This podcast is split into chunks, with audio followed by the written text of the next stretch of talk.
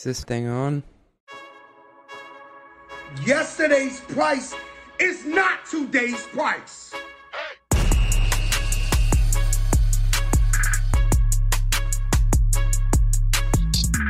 Hey, what's crackalacking? This is CJ Gustafson back with another enthralling episode of the Run the Numbers podcast. Uh, I just got off the phone with Charly Kevers, the CFO of Carta. Uh, you know, I I look at myself as a, a fanboy of this company. It, I, I stuttered there because it feels weird to say out loud. It's like if software companies were boy bands, like Carta would be my like Backstreet Boys or NSYNC.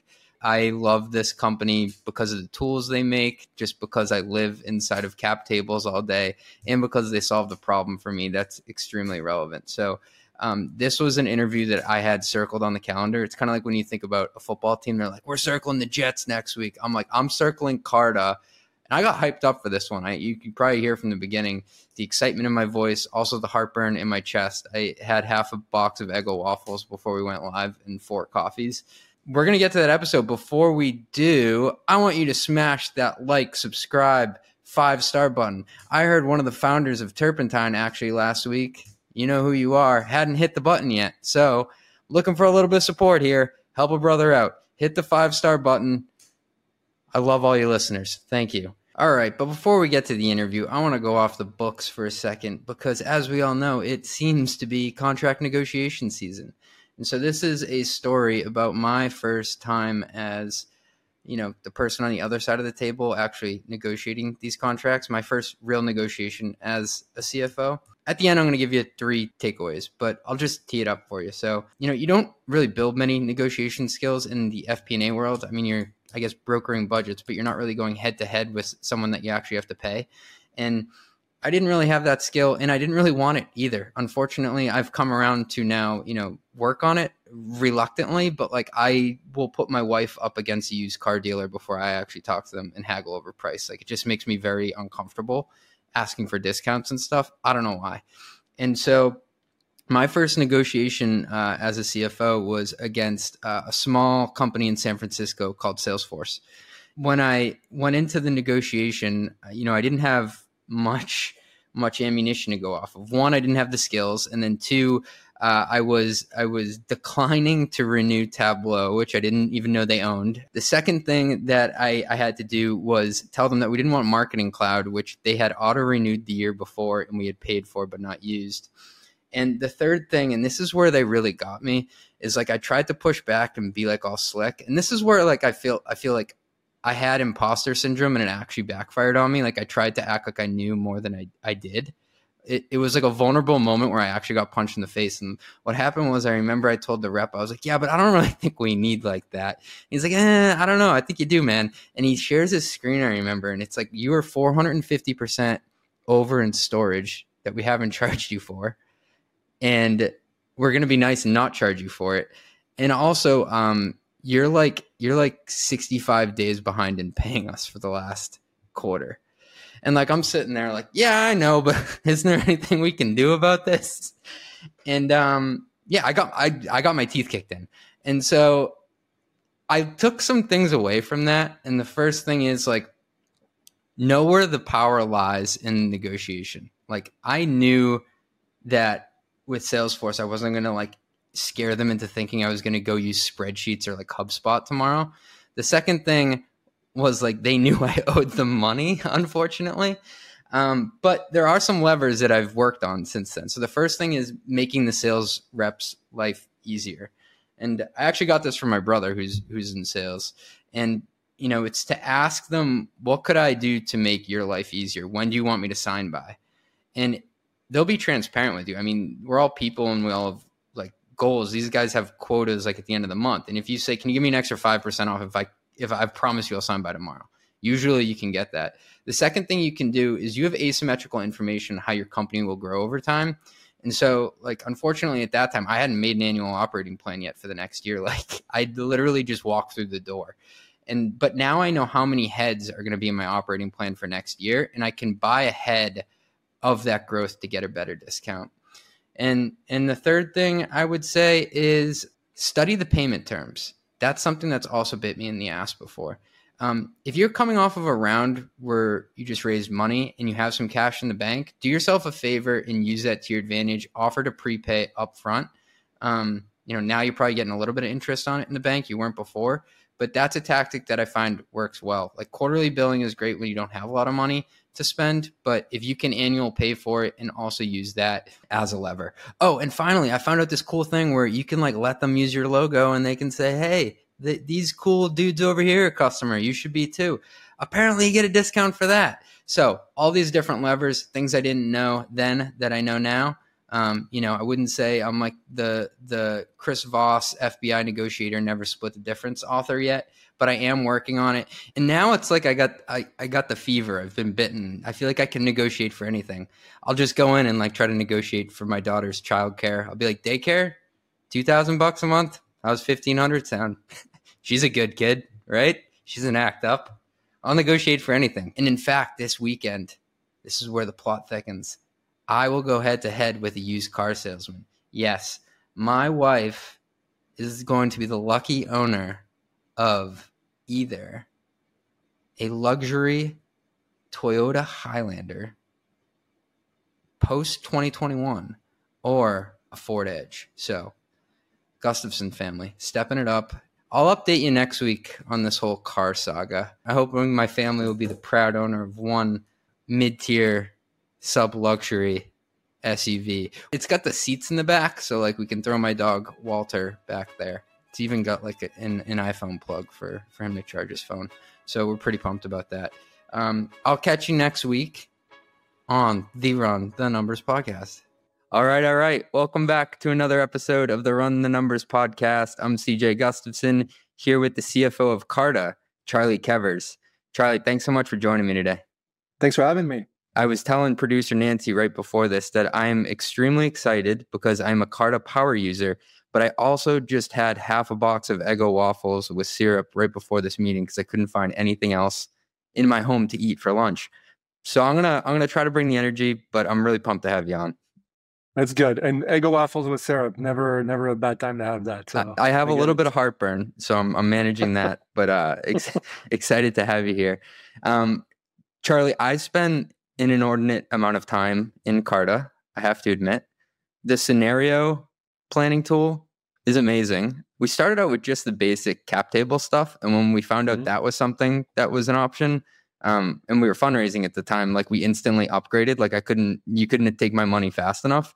It's so fascinating how how you were able to go from what many people may think like a single product company with just cap table management to this multi-product you know I'll, I'll say behemoth but like one of my fa- favorite finance tools in, in the past couple of years well, always good to hear that it's it's helpful to to a, finance professional like you, uh, and I'll I'll encourage you to look at the um, the expense accounting tool, which I, I personally like the best because that really saves a ton of time, and my team loves it.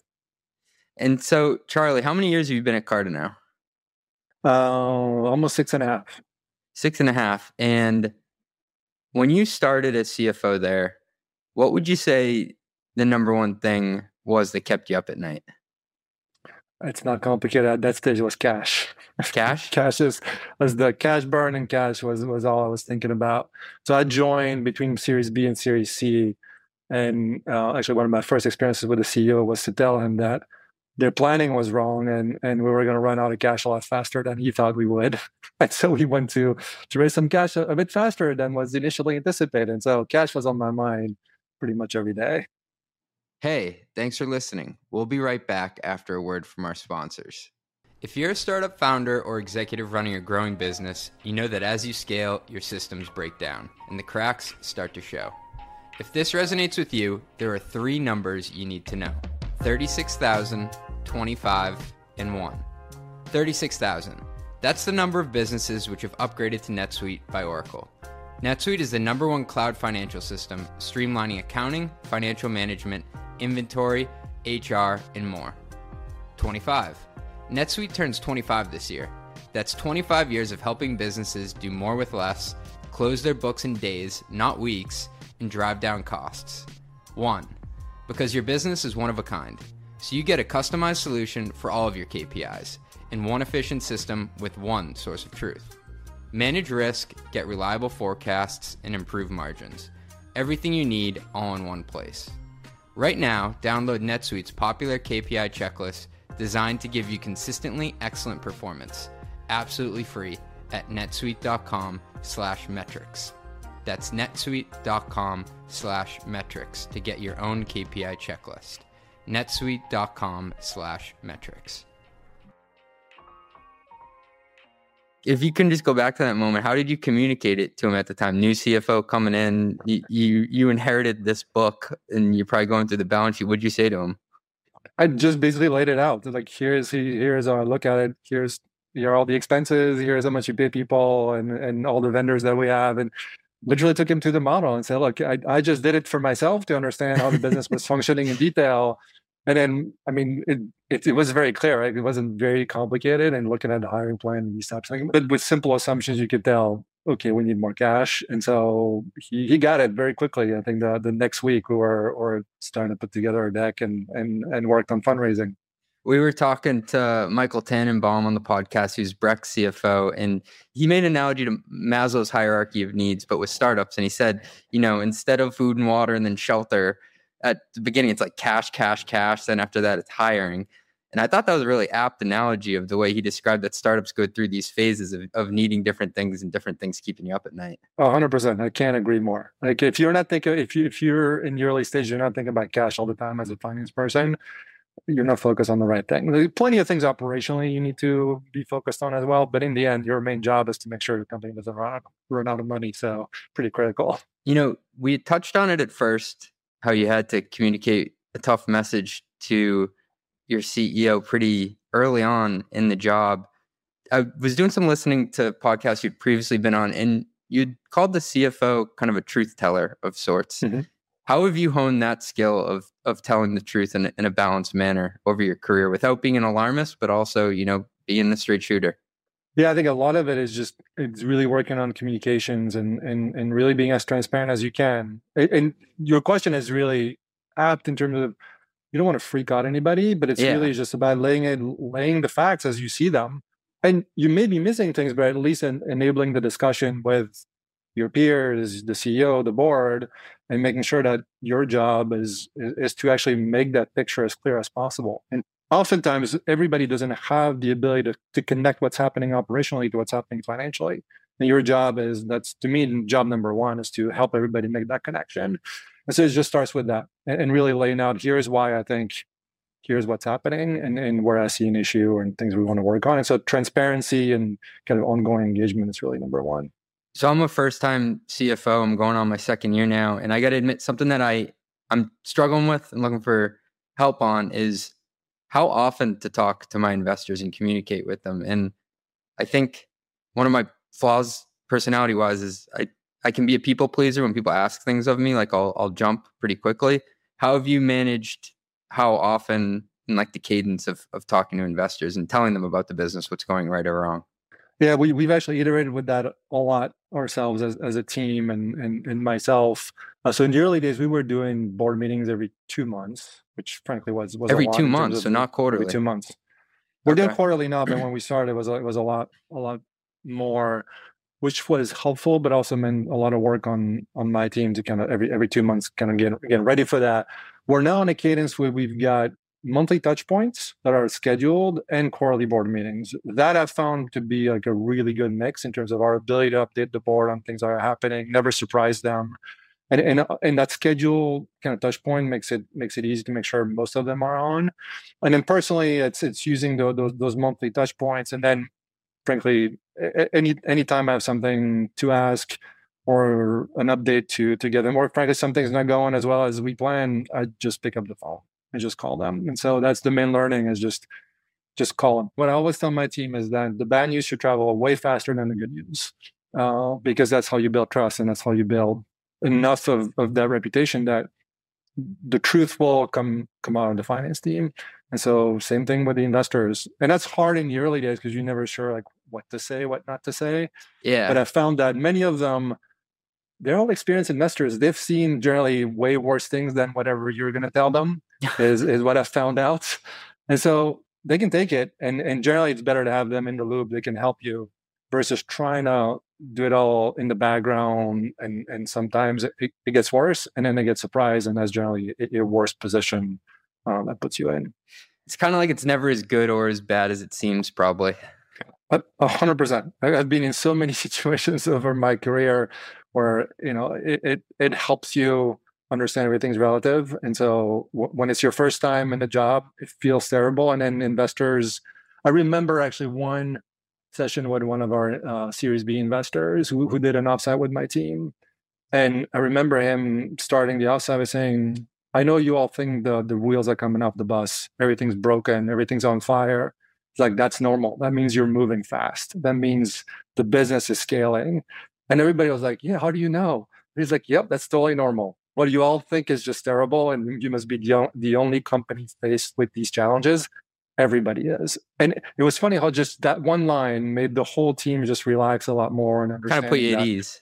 And then it's just about picking what fires you put out uh, and, and just getting comfortable that certain things will, will, will, get a little bit worse before you can get to them. But that's just the nature of the job in, in a fast scaling company. I heard this quote last week, and it was every startup is a loosely functioning disaster. And I think That's it's true to true to an extent. I mean, any company you think from the outside, like, wow, look at them, they're kicking ass, everything's up and to the right. And when you're in the moment, you're like, my goodness, this is a bumpier ride than than I expected. And I I wanted to ask, like, do you have any sort of framework of like how to know when it's time to pick up the phone and update somebody? Like, how do you know this is a big enough issue to to update the board or even the CEO, I guess, internally on? Yeah, I mean, my, my, my framework is generally, and it's really influenced by my my, my days as a, an IR guy at a at a public company. Yep. It's when you set certain expectations and you know these expectations won't be met. Won't be met. Okay. Won't be, and it's just like the moment you know whatever. It, it doesn't have to be a metric, but just like we're going to make progress on this, we're going to release this at this date, and you know you're going to be off those, those those major milestones. Just pick up the phone and and do it as fast as you can, even if it is to say hey, I don't think we'll get there.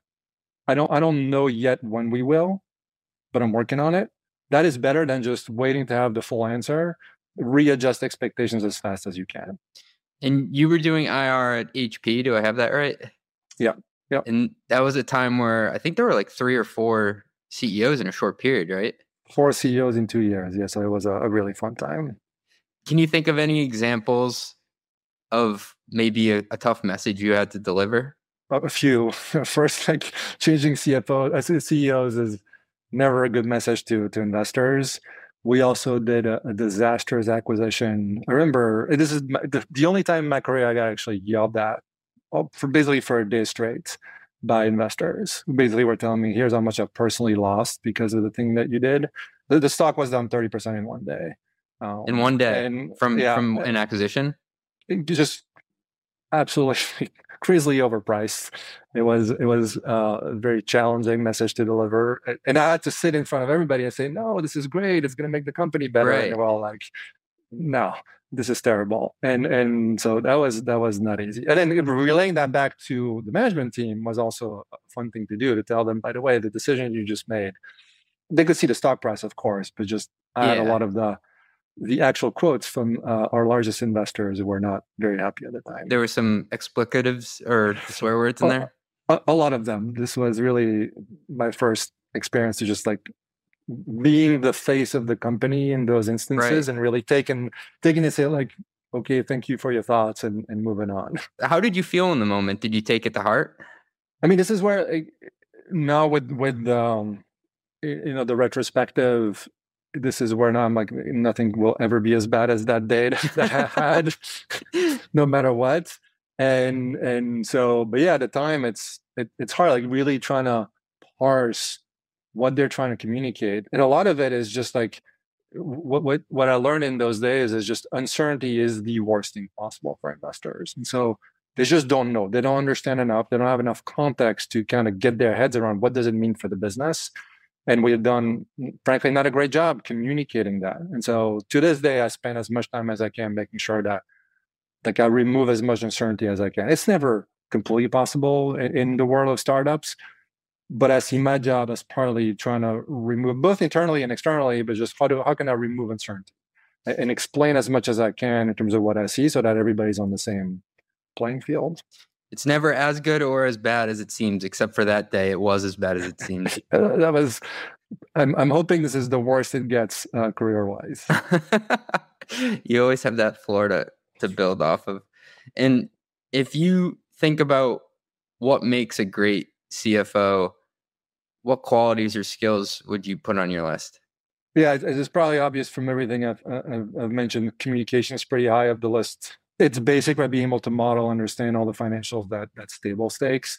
But I yeah. think really what sets apart great CFOs, and it, it, in my experience, like I've learned from a lot of really, really good CFOs, and and they were tremendous communicators. Uh, yeah. Uh, and, and I'm I'm trying to just be as careful as I can on that front. And it's both just what you deliver, but also how you present information.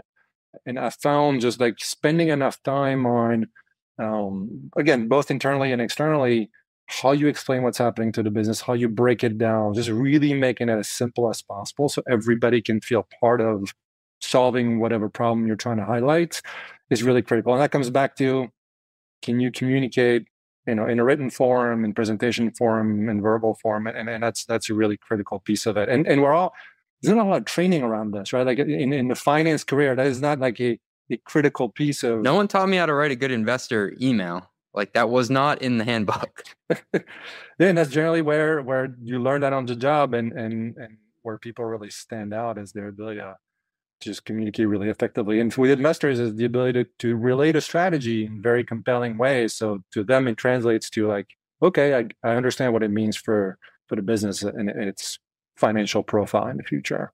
To get tactical, do you send a, a, monthly email to investors that follows like a certain format? Is that how you usually get the message across? Like, hey, here are the key metrics. Like I call it a flash report, like at the end of the period. Do you discard to do one of those? So I do a, a quarterly flash with all our key metrics on, on where we think the quarter and before we fully close the quarter, um, just to give them a, a quick sense yeah. of like where are we on cash burn, where are we on AR growth, and, and, and all the components of AR.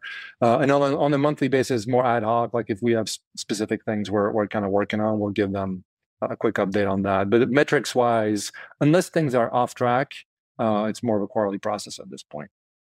And um, the metrics that you talk to investors about, do you usually set those at the beginning of the year? And here's why I'm asking. I feel like sometimes coming into a role, finance people will almost try to blind investors and their bosses with science. They'll give them 10 metrics to look at. Like, are you pretty specific and and thoughtful about, hey, these are the ones I'm just going to tell you about every single period over and over again? Yeah, one thing I learned, oh, I learned that from from my days at, at public companies is having a very consistent set of slides that you communicate or, or, however you communicate to your board that you show them consistently every quarter. So we've mm-hmm. had the exact same views of our business, adjusted for the new things we've done, but generally following the same the same uh, structure for at this point I think four years. And now it's really easy because like they just this, they have the trending, they know exactly what the slide means, they know exactly what the information is showing them. So we can actually focus on what's happening. What does this mean? Uh, oh, this is not going as well as we thought. What are we doing about it? Versus like, what is this? Is this good? Is this bad?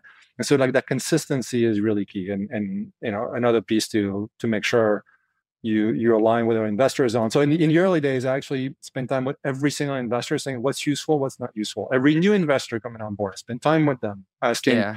here's what we're looking at does that does that give you all the information you need to assess our performance uh, and over time we got to a point where like in our most recent fundraising they were like yep your board decks are great gives us all the information we don't need anything else but that took a few years to really get to the right the right structure so if i'm hearing you right you essentially train them on the structure and look of what they're going to see each period yep and that probably goes a long way you know in terms of creating it internally you know off the shelf what you have to create each period and you're kind of training investors, I think, to a certain extent, because something that I have to always remind myself is that, like, hey, CJ, you're repeating yourself over and over again, but that's okay because they're probably involved in 10 other companies and they're not exactly. just thinking about your company every single day. That's a discussion I have with my team all the time. Because when they write certain things in, in board decks, and, and I just, if you work at the company, like, oh, yeah, I know what this means. But if you take a step back, like, you're an investor you have no clue what you, what you just wrote on the slide because it's it's so detailed and and they haven't seen anything for three months and so being really thoughtful like again keeping it simple tying it back to whatever you said last time and so we always go what did we say in the last board deck? What are we saying now? Just making sure we're really thoughtful about this. Just just make it as simple as possible for them to ingest the information. What's some of the tactical advice that you usually give your team? Is it more is less? Is that kind of what I'm hearing? Yeah, one every slide, one message, not 10. I personally am not a big fan of like a ton of numbers and then and then no highlight maybe there's yeah. no way to know what you should be looking at. So every every one of our P&Ls, we actually highlight a few things we actually want them to pay attention to. Is it like a change in margin, a, a growth profile, something? But we rarely just show like here's like you know 100 numbers and yeah the jackson the pollock like. slide it's just paint on a page yeah i'm a big believer in just make it easy and and and i personally believe in like make it visual so i mean of course you can't avoid having detailed detailed numbers uh, on slides but graphs tend to be ingested better and so we spend a lot of time on like what are the right views for for what's going on with the business that makes a lot of sense. I've also worked with people who have very specific preferences. Like I worked with one guy who was so anti uh, pie chart. Like you get visibly upset if you ever put a pie chart in one of his presentations. I, I don't know if you have a, a, a, specific look and feel, but I remember when I first stepped into my CFO role for the first time, I was talking to, you know, another mentor, and one of the things he said to me was like, "Get your look and feel," which sounds like crazy, but like your package together for internal and external delivery because people will know, oh, this came from CJ. I can trust this yep. information. And like I kind of sat back and thought about that. Like, so you you think like the colors and like the look of the charts and like the headlines. Like, I mean, that's just window dressing. He's like, no, that's your brand that people know this originated from you and they can trust it.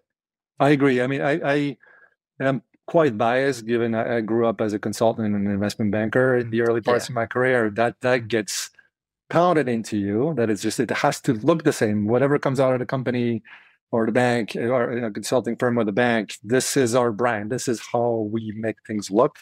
Uh, and so same thing I, I'm, I'm quite annoying with my team on just like we we use consistent ways to to show information. Here's how we label charts. But once you got it in, in a way that that works that way like yeah everybody knows oh this comes from from the finance team. Like i i know how to look at it. I, I know what the information means it's it's it's much easier to get straight to the main topic you're trying to get to versus spending half your time explaining the charts. I'm a recovering consultant as well. And people on uh, like listening to this who weren't, they're probably like, these guys are nerding out on font sizes. But I remember a specific experience my second year in, and I had given my manager Dasha a chart that had different shade of green in it. And she said, like, CJ, go and correct this. And I think I like said to her, like it's green like what's the difference? And she said this is the only effing thing we sell. We don't have widgets. We don't produce anything else. We produce this content. And if i can't trust you with this i can't trust you with anything else. And i was like whoa. Okay i get it. This is what we're actually selling this quality. And that kind of blew my mind at the time. So to transition a bit i wanted to talk about working with a ceo and so you've been at Carta's since it was smaller size. Now it's you know, a brand name company. I'd say household brand, but not every household like mine talks about finance tools around the dinner table. So, but when you look back about your relationship with your CEO when you started, what's it like now with Henry? How has it evolved over time? Did you have that trust right off the bat? Like, how, how has the dynamic changed? It's, I mean, obviously over six and a half years and a lot of a, a lot of ups and downs. It changed a lot. Um, because now we know how to work with one another. We don't have to to talk a whole lot. Like when he says like I want to do this, I understand what he means and can quickly translate that into operationally what it means. Mm. Uh, and same thing when I when I bring something to him, he's like, okay, I see where you're coming from. I understand. That wasn't the case in the early days. I had to spend a lot of time explaining my perspective and, and, and breaking things down in different ways to kind of get alignment on how I thought the financials should evolve and should reflect what we're doing in the business. And similarly, he just you know he's a founder product led founder and so yeah. structure process wasn't necessarily something that he liked to talk about. And and growth was the biggest focus and talk about gross margin he was like why do i need to care about gross margin? Now he knows. That's that's changed dramatically. Uh, but it was a lot of it was was me aligning with him on what we were going to look at what what metrics really mattered and, and and that that took a little bit of time for us to really align on these things can we go to the gross margin thing? So was that something maybe you challenged him on once, or maybe had to uh, bring him to the light of why it was important? A hundred percent. I mean, I, I I did it with him, and then I remember him saying, "You should explain this to everybody." And and as a final, like, how do how do people not understand gross margin? But it's it was actually very very powerful to do it for the whole company and explaining. Yeah. Here's why I'm going to be annoying with all of you on unit economics and why that translates into gross margin because that's what enables you to invest in growth and invest in R&D and and that's what feeds the the business in longer term can make us a profitable company. Because if you if you're at 30% gross margin it's very difficult to be profitable if you want to continue to invest in growth and, and innovation. And just that was actually also a great learning point for me is don't ever be afraid to do it for for the majority of the company, if not the whole company, uh, because it's even if they know it, it's a good reminder, and it aligns everybody on like, oh no, I understand why why he talks about this all the time. Versus people are gonna nod and say, yeah, okay, I've heard gross margin is important, but don't really know why. And so he's been really good at pushing me to say, go explain, like, why do you care about cash? Like, that's obvious, but like, why do you care about specific metrics around cash or collections and whatever it may be at different stages of the business? Yeah, go explain to people why this matters. And so that's that's been a, a great learning, and collaborating with him around that has been great because it also is important for him to to be behind it. Because I can say something, and if he's like, "Yeah, that doesn't really matter," the rest of the company won't, won't, won't care, obviously. So in the early days, it was really like learning from each other, and I think what what helped me is not coming too hard on like, but this is what everybody else does. Like, this is how we should look at this, right? Really understanding how he was thinking about the business, how he was thinking about growth versus investments, and and not say this is what all the most successful public companies do. What's the best way to walk that line? Because I'm I'm such a benchmarking dork that like I always am like, well, here's a benchmark on why we should do it. But I think sometimes it falls flat or it feels like I'm over clubbing like the situation just with numbers. How do you balance that when you talk to your CEO? I think it starts with like making sure that you're aligned on like what are you solving for, right? right. Like it, it, what are we trying to solve in the specific product area, the specific market, uh, and and and then using that answer to, to say, okay, here are how some other companies do it, but for us, I think this is the right answer at this stage of growth. Because the challenge with comps, it's really, I mean, I'm with you, especially as an ex banker, you can't help but think through what does every other SaaS company do? What do other fintech companies do? And and, and really trying to bring it back to that. And we use that in our planning processes, of course. But with him, it was really good to just say, here's why these few really specific examples are relevant to us. And we don't have to do the exact same thing, but I think it, you know, here's how it informs how we think about it. And then, you know, look at it through just the, the right metrics for for the maturity stage. So for example, doing percentage of how much R&D you spend uh, as a percentage of revenue in the early stages doesn't really help that much. To me, it was more like how much growth do we want to add? How much are we investing to get that growth? So, so more of kind of the these cash burn ratios or, or, or those types of things. And now we're at a stage where we can talk about rule of forty and other things that are more more typical for for scale businesses. But I think the the danger is to take metrics that are relevant for large businesses and apply them to a startup too quickly. Have you seen that go wrong in your career? Oh, 100%. Uh, I mean, I, I did it in the early days and, then, you know, probably shouldn't have pushed as hard on certain metrics. Like, you know, look, we spend X amount of dollars of, of or X percent of our revenue in sales and marketing. Like, that's too high. And the reality like this was the right thing to do at that at that stage for for that business because it was just so early and, and, and capturing the market was the right thing to do um and so i i think it's this is where you can be this disconnected from what the, the business actually needs to do and where it is in its its maturity cycle. So it, it informs the analysis. I think it, I always warn people to not be too tied to to kind of public comps, especially when you're like a ten million dollar business. Yeah. What's your framework for making decisions? And I maybe to add some context to this question. So CFO is like one of the main jobs is to be, you know, a steward of capital, make you know good investment and capital allocation decisions. A lot of things come across your desk. How do you decide when to pull the trigger on your own versus when to ask henry what what his thoughts are? So it's interesting for us and it's been true from from the early days is that we actually have a discussion as part of you know every every year when we set kind of what are the objectives for the year and, and, and that's evolved Uh, quite a bit, but it was always a, a similar process. Like, okay, what are we trying to solve this year? And and from the beginning of the year, we actually made a decision on how much do we want to invest behind every bet we're making. So that made decisions a lot easier because as long as it fit within the investment envelope, like a dollar budget envelope, you're saying? We would actually tie for each. So we we manage the business from the early days in, in effectively business units. A little more complex than but think of it in, in a few different business units. And for each business unit, we give them a target of like, here's how much growth we want to drive from this business unit, and here's how many dollars we're willing to put behind driving that growth. And what was important is tying the growth to the investment. Meaning, if you don't get the growth that we're expecting of you, you're not going to get the, the full investment. We're going to pull back as the year progresses. That removed a lot of the everything having to come to me or Henry or, or the executive team to make decisions. Because the, many of the teams knew within their envelope, as long as if they were able to to to grow faster, we would be willing to put more money behind them, and that that was kind of an, an accepted alignment. So we are able to move a bit faster. Uh, where we spend most of our time was like, oh, do we want to move investment between bets, between business units, if you will, and kind of those trade offs.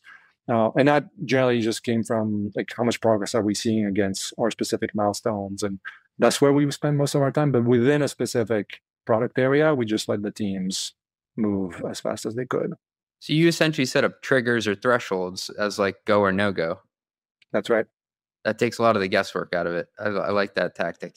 The analogy in how we've done this for for a while now is look at every part of our business as as a startup, meaning this is the seed, this is the seed business, this is the A business, this is the C. So the C wow, like is this. much more yeah. scaled.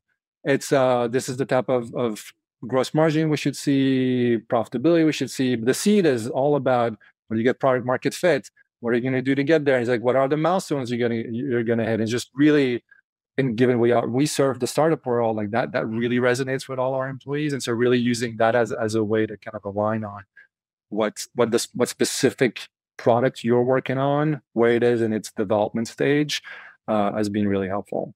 I like how you think about it as incubating different engines for growth, it sounds like, and almost making investment decisions as if you were like having a portfolio of products that you're funding because just to go back to what we were talking about earlier in the conversation, you have to have the right metrics to benchmark against the right stages. And I don't know, I never thought about it that way. Why wouldn't you want to do the same thing for your own product lines within the company? And that's what we continue to do to this day. Like, uh, and, and now we've learned like what are the what are the metrics we really need to pay attention to? What's the right level of investment? Because in the early days, it's a lot of trial and error. Like it's really difficult to to to really figure out exactly how much you should invest. Now we've got enough, we, we've got years of experience in, in launching new things. And frankly, some have worked and worked great, some have not, and we've had to kill them. And so it's also kind of that that whole life cycle. How do you work through that and how, how quickly can you get to uh, an answer? And so the ones that you do have to kill off, and you don't have to say product names or anything, but like it's, it's hard to you know kill your babies if you put your heart and yeah, soul into the product. How do you deliver that message? a lot of it is actually again with transparency like here's what here's what we're seeing do you see something different right like w- here are the milestones that we had we hit half of them like that doesn't that doesn't scream product market fit. Like are there things that we've we've missed? And and one simple framework we use and even to this day i had a discussion about this just yesterday with with many of our of our execs. Think of it as a matrix. Is it a good idea or bad idea? And good execution, bad execution. As a way to kind of break down why something is working versus not working. So, for example, if one of your bets is not working, is it because it was just a bad idea? Like we thought this would be a great uh, product for our customers. Turns out we were wrong. That that's happened, or we still think and we can support that it's a good idea because the feedback we're getting is good or, or, or we yeah. have enough metrics in terms of usage that there is something but we screwed up the execution that that happens too and then, and then why that's important is then that, that helps you understand what do you what do you need to solve if it's execution that's solvable if it's a bad idea that's a lot more complicated and just generally bad idea means you're probably not going to continue to fund that. I love this framework because it's kind of like what can i control and what can i not control? That's right. And it's still it's still hard to tell people like oh we screwed up execution which means like you know you didn't quite deliver so that that's never an easy message but but it, it helps uh, trying to have like a consistent framework across all these all these product areas. And when you deliver those messages i heard you ask a question it was are you seeing something that i'm not seeing? Do you find it best to actually ask questions rather than make statements in those scenarios? Yes uh, that's another thing i've learned from from our ceo henry. He before going into here's what i think he'll ask a lot of questions. He's very curious and accepts that i may i may not be seeing everything. How about everybody else tell me what are you seeing? What may i be missing in the picture in the data? But on the flip side once once he feels like he's got a good picture he's not afraid to make decisions and tell everybody here's what i'm thinking but he's really good at starting with listening and, and asking questions. I need to get better at asking questions because a lot of times i'll come at things from like a fact-based pattern and what i'm realizing is if i use questions to get there it delivers a certain level of empathy 100%. and it helps people come to their own conclusion of why I'm maybe seeing it that way. That's exactly right. We talked about, you know, funding products kind of almost as a VC portfolio. And one of your products that I'm super fascinated by is CartaX for for the secondary market. Maybe if you could give some context on the product and hit on maybe a couple points on why you, you saw the need for that in the first place. Yeah, of course. Uh, so so what it is is is broadly think of it as a, as a liquidity solutions for for for our customers. And and by customers i i really include all the stakeholders that we serve. So think the companies and, and you have a lot of customers team. we do. It's a good thing. What was interesting this was part of henry's vision from day one uh, but only became possible once we had enough of, of, of the the stakeholders in the private markets together on our platform meaning employees using Carta accounts, the companies managing the cap tables through Carta, and investors also having access to their portfolios through Carta. So just having everybody on one platform was really step number one to even be able to start working on this. Uh, and what it is is just just providing the infrastructure end to end to kind of structure either tender offers or block trades and going all the way to settlements. That's really kind of everything we've built. And, and, think of it as the infrastructure that happens in the public markets. None of that exists private markets. How do we use the existing infrastructure we have all the way to, to moving money and shares around to, to settle, to, to help the private markets to operate better there. Now, and, and, the, the need to solve this was by just observing that it was a very opaque market. Pricings are all over the place. There isn't efficient any efficient ways to do this, meaning people spend a ton of time first to get a deal done. And then I'm always impressed how it takes them months to settle a transaction. It's yeah, literally in the world. Yeah. And that's like in any, you know, any CFO at this point being through a, a tender or any other transaction knows how painful it is first to, to do and thankless. People always complain around how long things take. Yes. People get squirrely at the last moments. Like it's it's really not fun to be on the finance team during a secondary transaction. It's not. Uh, you're right. There's a lot of like, well, this should be easy, but it isn't. And so it, so it was really that that that realization that this got to be an easier way for us to enable this. Uh, and so that that's how we started working on this. And, and, at this point, we can run pretty much any type of transaction. We even ran an auction on our own stock a, a couple wow. years back to try what what that looks like. And so we have all that infrastructure. Uh, but really, it comes it comes down to just the basics of like there's zero infrastructure to enable this. There should be. We think liquidity is is is an important tool in the private markets. We think it's here to stay uh, after the, the last few years, everybody, like many companies, have used liquidity as a, as a way to, to attract and retain talent. The challenge with that for, the, for those companies is once you do it, it's tough to never do it again because yeah, everybody understands what it means. And and and then broadly, like you know, we think and, and we see it from many of our customers. That's now become part of how they think about you know compensation broadly and and, and retaining employees is being able to provide liquidity at certain intervals. You know, would it would it happen like every every quarter? We're probably far away from that, but regular liquidity, I think, is is going to be on, on, on everybody's mind uh, as we continue to grow. Let's dig into that. As an employee, so traditionally you can't sell your shares in private companies. If now you can, there are more opportunities. How does that impact how employees and or companies, I guess, should think about total comp? I think um, and, and we're seeing this is like employees now take that into consideration when they when they choose companies, right? Like say the prospects of both both private companies are similar. like you believe in in, in what they're working on and Mhm. in, in the future growth of each business, there's a, there's a clear difference between the company that will give you some opportunity for liquidity, say every every one or two years, versus the company that says, you know what, no liquidity until we get acquired or or there's an IPO, and especially in an environment where you know a good number of companies are providing liquidity, and after the 2020 2022 period a lot of companies provided liquidity so that's just now an, an accepted fact that this is possible and and many employees when I ask like everybody else is doing why can't we get some liquidity it's tricky right you also don't want people to, to sell like you know 80% of their stock and now they have no incentive to continue to push and, and, and make the business really really successful And I wanted to ask you about that. Like, what?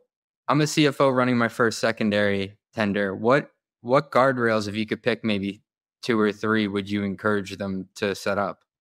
there's so many of them like, there's such a You can go over two or three. Go ahead.